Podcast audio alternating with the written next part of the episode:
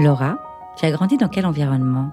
J'étais dans une ville de province majoritairement blanche, souvent la seule noire de ma classe en général. Et avec ça venait l'harcèlement scolaire qui allait parfois avec.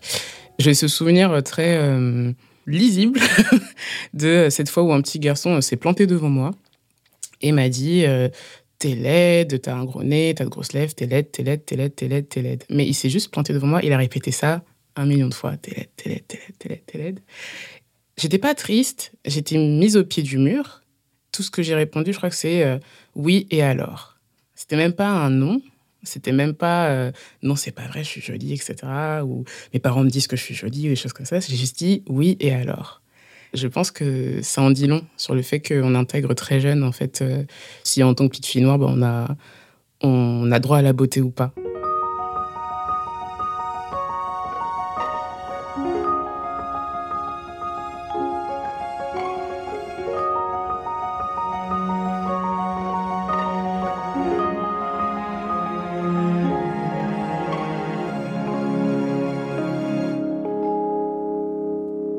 Laura, plus connue sous le nom de Mrs Roots, est une autrice et blogueuse afroféministe qui se bat contre la non-représentation des Noirs dans la littérature.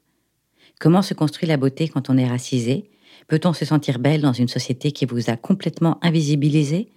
Je suis Clémence Cousteau et vous écoutez Regards, un podcast Birchbox dans lequel chaque épisode décortique le rapport d'une femme à sa beauté. Donc mon père est congolais et ma mère est martiniquaise. Je suis issue de deux cultures très différentes, avec une famille métissée qui ne se voit pas. Et je me rappelle une fois de cette femme qui était aussi une maman de fille métisse qui m'avait dit « Mais Laura, toi aussi t'es métisse ». Je la regardais genre bah, dans quel sens, ça me fait « Mais t'es métisse de culture, mais t'es métisse aussi. C'est pas parce qu'on a une lecture très biaisée en France du métissage que tu l'es pas. » Et ça aussi, dans la question de mon rapport, mon identité, ça m'a beaucoup marquée. Parce que les gens ne s'attendent pas à ce métissage-là, souvent. Et puis, ne pensent pas qu'il y ait du métissage au sein des communautés afro, en fait. C'est juste, on est tous noirs, et c'est tout. alors que pas du tout. Une fois, on était allés avec mes grands-parents, ma mère, mon père, qui est congolais, donc plus foncé, etc., de carnation et tout. On entre dans le restaurant, on s'assoit à une table de 10, pour fêter un anniversaire. Et un couple blanc se tourne vers nous, et ils ont dit un truc du genre... « Ah, mais c'est marrant, ils n'ont pas tous la même couleur. T'as vu ? C'est étrange. » Et ils essayaient, je crois, de définir nos liens de parenté en fonction de notre carnation, en fait. Alors qu'on était tous de la même famille. Mon grand-père est plus foncé que ma grand-mère. Ils sont tous les deux martiniquais. Ma mère a encore un autre type de carnation. Ma sœur est plus foncée que moi. Et c'est ma sœur, en fait. Et en fait, tu deviens cette espèce de truc de curiosité hyper étrange. Et là encore, c'est toujours par rapport à ton corps. Mais en plus, tu avais le regard où ils nous ont regardés pendant qu'on mangeait, comme si c'était quelque chose de ahurissant. Dans l'enfance, ça passait par plein de petites choses. Il y a cette fois-là où je suis rentrée de l'école, un peu en pleurs, je crois, ou en tout cas très triste. Et j'ai dit à ma mère des féminates, je les aime pas, etc. Et donc ma mère, qui n'est pas stupide, m'a demandé mais pourquoi tu veux défaire tes nattes ?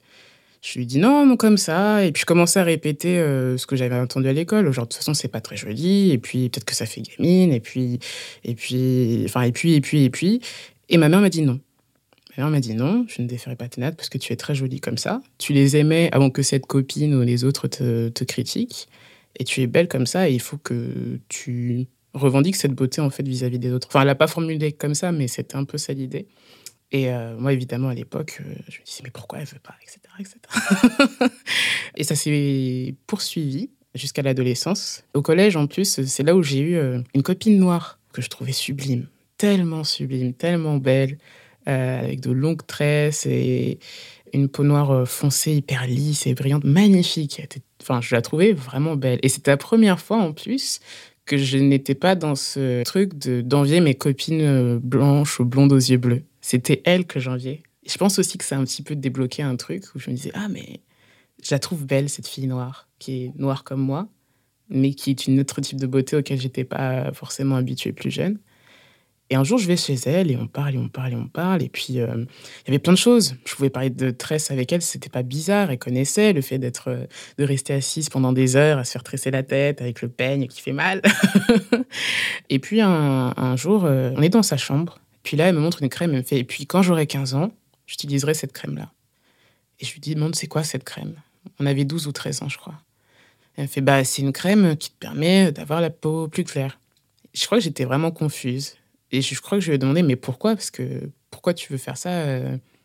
T'es très belle comme ça. Et c'était vraiment pas un pourquoi comme aujourd'hui ou adulte, je dirais pourquoi tu voudrais t'éclaircir la peau et avoir cette discussion autour du colorisme, etc. C'était vraiment un pourquoi ? T'es tellement belle. Qu'est-ce qu'il y a de plus, en fait, dans cette crème ? Qu'est-ce que cette crème pourrait te donner de plus ? Et elle n'était pas capable de me dire, elle me disait juste non, mais parce que c'est joli, comme ça j'aurai la peau plus claire et ce sera joli, ce sera joli. Même cette fille que je trouve belle, ben, elle cherche autre chose et cette autre chose se rapproche encore de ces modèles de beauté qu'on nous placarde dans la société, quoi. Même le rapport au maquillage, ça a été compliqué. C'est-à-dire que quand je commençais un peu à m'y intéresser, à voir mes copines chercher les trucs, ben, c'était... les accompagner dans la boutique de maquillage et voir qu'elles ne savaient pas quel fond de teint choisir, alors que moi, il n'y en avait qu'un. Il y avait un type de fond de teint. C'était la seule carnation marron de la gamme. Évidemment, même si je savais que c'était pas ma carnation, mais je me disais peut-être qu'en estompant un peu, etc., ça passera. Quand il était question de rouge à lèvres, où là, il y a quand même pas mal de diversité de couleurs et de possibilités, je me trouvais face à des vendeuses qui me voyaient plus comme un cas ou un problème à traiter. Elles me faisaient essayer des rouges à lèvres rose pâle en me disant « Oui, voilà, si vous... » Non, mais ça peut aller avec votre carnation. Ça n'allait pas du tout. C'était presque un carnaval, en fait, franchement. Et surtout, tu vois qu'il y a un savoir-faire qui est disponible pour tes copines blanches qui n'est pas fait pour toi.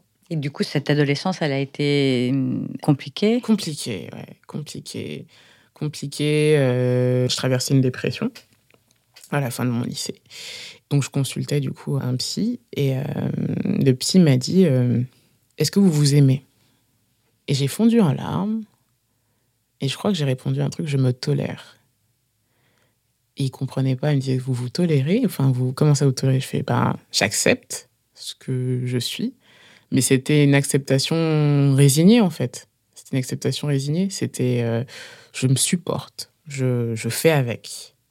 Et il m'a dit, mais vous vous rendez compte que vous vous supportez ? C'est pas de l'amour, en fait, quand vous acceptez ce que vous êtes ou vous faites avec. C'est pas s'aimer. Il faut vous aimer, en fait. Il faut apprendre à vous aimer. Et même si c'est compliqué et que et que c'est toujours un long cheminement, de toute façon, en général, là, j'ai compris qu'il y avait un problème. Et là, ça a été un déclic, en fait. Donc, c'était avant aussi que je parte en Finlande, tout ça. Donc, c'était quand même... j'étais toujours à Orlande depuis des années. J'avais jamais bougé de ma ville. Et donc, Finlande, dans une ville qui s'appelle Tampere, du coup, qui n'était pas la capitale. Et quand je disais que j'étais française, il n'y avait pas d'autres questions. J'étais même une caricature et c'était marrant d'être...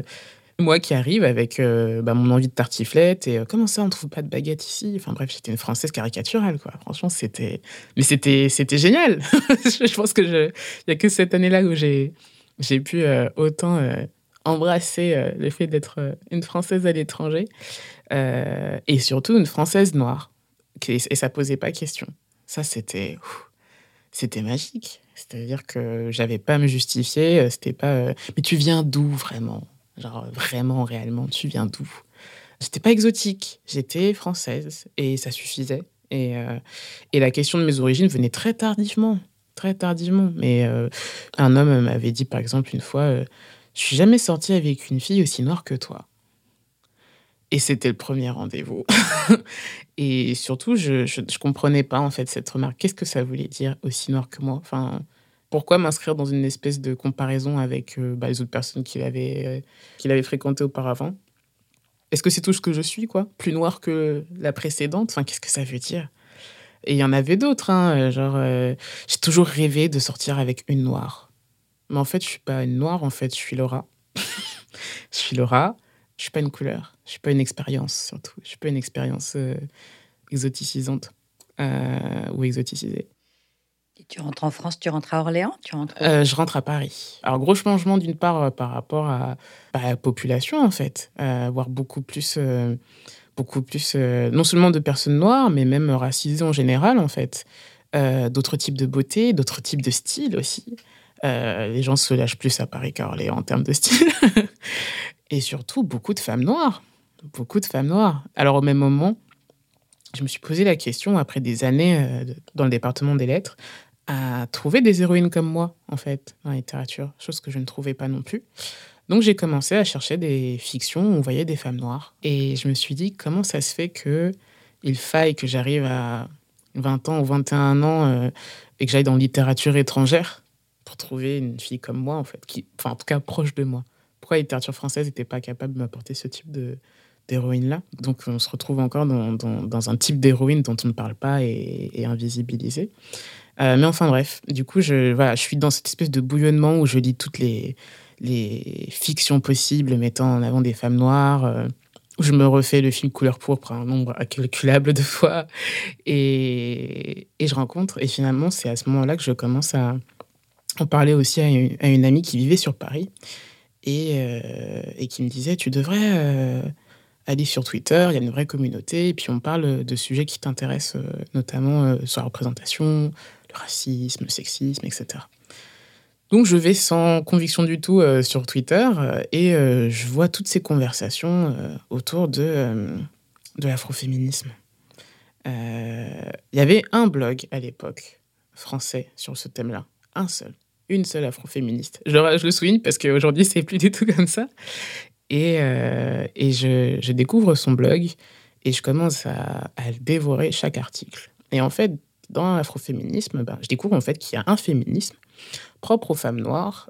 Et quand je dis propre aux femmes noires, c'est que c'est un féminisme qui englobe à la fois la question du racisme, du sexisme, du mépris de classe et de toutes ces choses vécues par les femmes noires, donc l'animalisation de leur corps, genre panthère noire, le fait d'être invisibilisée, dans la culture mainstream. Bref, tout ce que j'ai vécu, je le trouve dans un seul mot. Et ça a un nom, et c'est expliqué, et c'est socialement, politiquement, économiquement explicable et structuré. Et ça a un mot, en fait. Et c'est l'afroféminisme. Je découvre des mots qui qualifient toutes ces expériences-là, et je ne suis pas la seule. Donc après avoir dévoré tous ces articles et ce blog, qui est le blog de Mrs Redful, je commence à parler avec des femmes noires sur Internet, et la plupart étaient sur Paris. Donc, au même moment, j'arrive sur Paris. Donc, évidemment, je vais rencontrer toutes. Je vais les rencontrer toutes, sans exception. Je veux parler avec elles. Je veux les voir, surtout. Et l'une d'entre elles, une fois, est venue me chercher à la gare d'Austerlitz.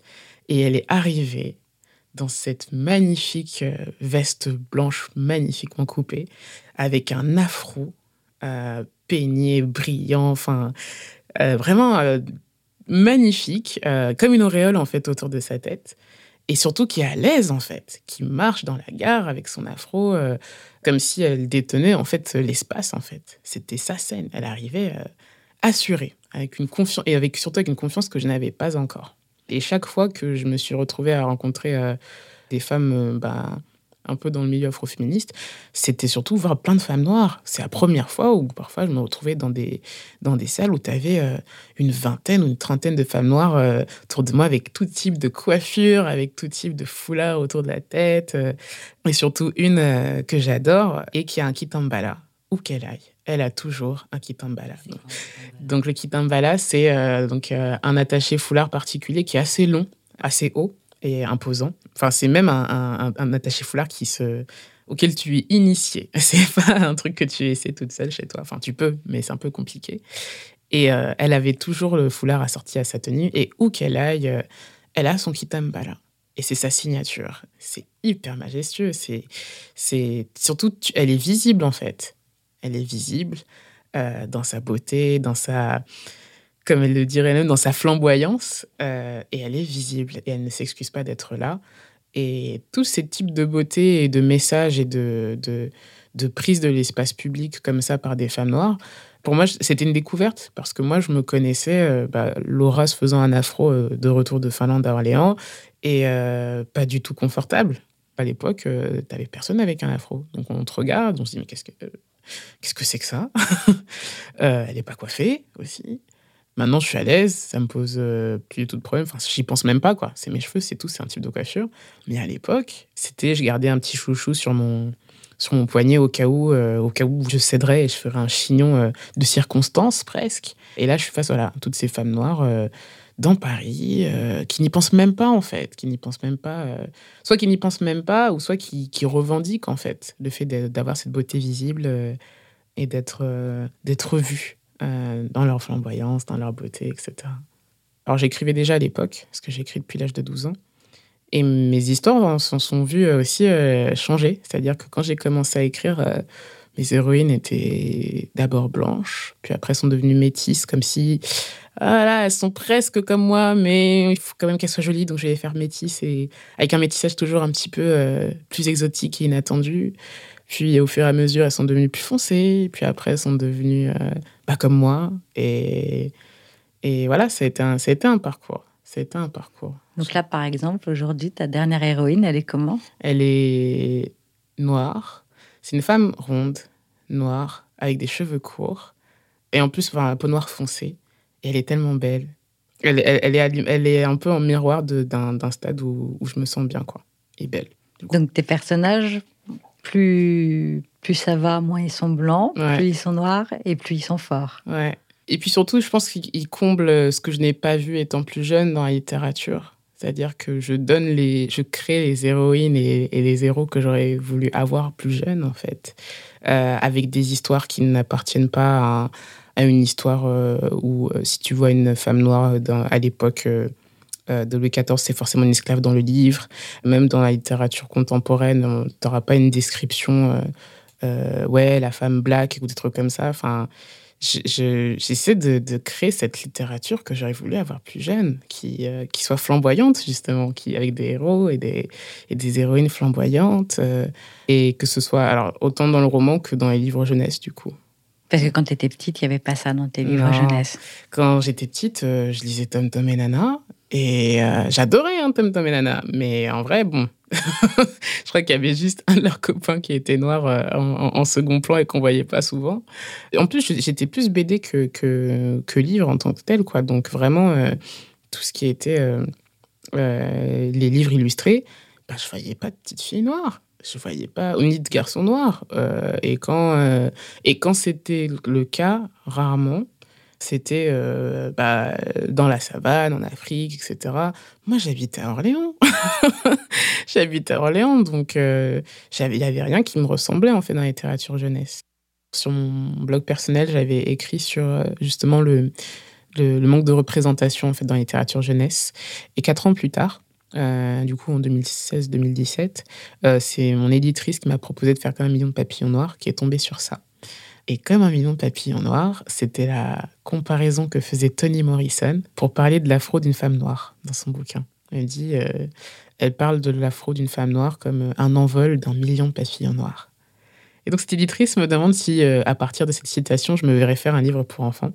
Et elle me donne carte blanche, juste, ce serait ça le point de départ, quoi. Donc moi, c'est comme si on m'apportait un énorme cadeau. Déjà, c'est mon auteur préféré. Et en plus, c'était juste la citation que moi-même, j'avais soulignée 3 fois en lisant ce roman-là. Et donc, je dis oui. Et en un après-midi, j'écris l'histoire. Et donc, je fais l'histoire de cette petite fille qui s'appelle Adé et qui, un jour, joue dans un parc avec ses amis et puis tombe la pluie. Et ses tresses gonflent sous la pluie. Et donc, les enfants qui l'entourent commencent à se moquer d'elle en lui disant « Ah, ça ressemble à... C'est quoi, c'est tes cheveux? Ça ressemble à des carottes, etc. etc. » Et donc, elle rentre chez elle et elle demande à sa mère de lui défaire ses nattes. Et sa mère lui dit « Mais je croyais que tu aimais cette coiffure, pourtant, c'était ta préférée. » Et la petite fille dit « Non, je veux changer. De toute façon, à l'école, on dit qu'ils sont secs, ils sont noirs, pas jolis, etc. etc. » Et donc, sa mère lui dit « C'est dommage parce que pourtant t'aimes les papillons. » Donc Adé ne comprend pas. « Mais oui, j'aime les papillons, mais quel est le rapport avec mes cheveux ? » Et sa mère lui dit, les papillons sont secs quand ce sont des cocons, ils sont noirs aussi comme tes cheveux, donc si tu aimes les papillons, qu'est-ce qui t'empêche d'aimer tes cheveux? Et donc Adé va commencer chaque soir avec sa mère à s'occuper de ses cheveux, à les peigner, à les brosser, et chaque matin, elle va attendre de voir si des papillons noirs vont en sortir. Tu t'imagines parfois lire ton livre à ton enfant un jour ? Oui, beaucoup. En fait, j'aimerais avoir une fille juste pour ça. J'aimerais avoir... je pense que si j'ai un garçon, je lui lirai aussi, quoi. Mais j'aimerais... j'aimerais vraiment avoir une fille pour lui lire ce livre. Puis surtout parce que ça reste. Je vais avoir 26 ans, et jusqu'à aujourd'hui, ma mère, parfois, même si elle sait très bien que je peux me coiffer toute seule, elle va me demander, est-ce que je peux te coiffer ? Et je sais que ça veut dire, est-ce que je peux avoir ce moment où tu t'assois, comme quand tu étais petite, entre mes genoux et sur le coussin, et je te coiffe pendant des heures. Et ça lui arrive encore, demander, est-ce que je peux te coiffer ? Quand ma mère a tenu le livre aussi, c'était assez émouvant. Elle était très fière. Mais elle se rappelait même pas qu'elle m'avait dit non. Enfin, elle se rappelait pas de ce petit souvenir-là, je pense. Du coup, elle était très fière. Elle était très, très fière. Et en plus, elle est prof, du coup, elle la montrait aussi à ses élèves. Et donc, à la suite de la sortie de ce livre-là, j'ai eu l'occasion aussi d'aller dans des écoles. Et ça, j'étais plus stressée à l'idée de présenter ce livre dans des écoles qu'à des adultes, en fait. Parce que les enfants, déjà, n'ont pas de filtre. J'ai commencé par la maternelle. Et donc, le professeur avait déjà un peu parlé du livre avant que j'arrive. Et puis, à chaque fois, la question numéro 1, c'était « Est-ce que c'était moi, Adé ? Est-ce que c'est vous, Adé, madame ?» Et il y avait un peu cette curiosité de savoir comment j'avais pu faire un livre sur moi, un peu. Voir une auteure noire avec un personnage noir qui parle d'une expérience qui lui est arrivée, ça les a beaucoup interpellés. Et à la fin de la séance, ça s'est transformé en vote pour la coiffure qu'ils préféraient. Parce qu'il y a cette page où on a plusieurs types de coiffures et c'était un vote. Et des gens votaient plusieurs fois. Donc il y avait un vrai engouement. Et puis il y a eu ce petit exercice-là où le professeur a demandé à ce qu'il dessine Adé. Et c'est là où je me suis dit qu'il y avait quand même du travail. Parce que beaucoup. Alors la première question, c'était quel marron j'utilise. Donc ils ne sont pas tous utilisés le même marron pour dessiner Adé. Mais la plupart faisaient le contour d'Adé et n'osait pas la colorier. Et l'enseignante est passée dans les rangs et a demandé à une petite fille, mais pourquoi tu la colories pas ? Pourquoi tu fais juste le contour ? Enfin, elle n'est pas blanche comme le papier, Adé. Et l'enfant s'est comme senti, du coup, autorisé à colorier avec son feutre marron Adé. Ce livre, il a réparé quelque chose aussi, tu penses, en toi ? Adé, c'est une expérience qui m'est arrivée, en fait. Enfin, Adé, c'est un peu moi. La diversité des origines dans sa famille, c'est inspiré de ma propre famille. Donc, je pense que, ouais, il doit y avoir un truc un peu cathartique dans ce livre. Mais quand je vois qu'aujourd'hui, à 25 ans, bientôt 26 ans, je me suis servi de ce souvenir-là pour faire un livre pour enfants, je me dis que c'est ça aussi, la beauté. Je pense pas qu'il m'a réparé. Je pense qu'il est arrivé au moment où je pouvais le faire. Et c'est un livre qui me permet de voir le chemin parcouru. Même si je fais d'autres livres pour enfants, ce ne sera jamais comme celui-là. Celui-là, je l'ai forgé. Je l'ai forgé avec tout ce que j'ai vécu. Puis aussi, voilà, avec toutes les personnes que j'ai rencontrées après être arrivée sur Paris, après avoir vu toutes ces autres beautés. Enfin, il y a beaucoup de ça aussi dedans. Donc ouais, c'est un livre que j'ai forgé avec ma flamboyance, je pense. Ouais.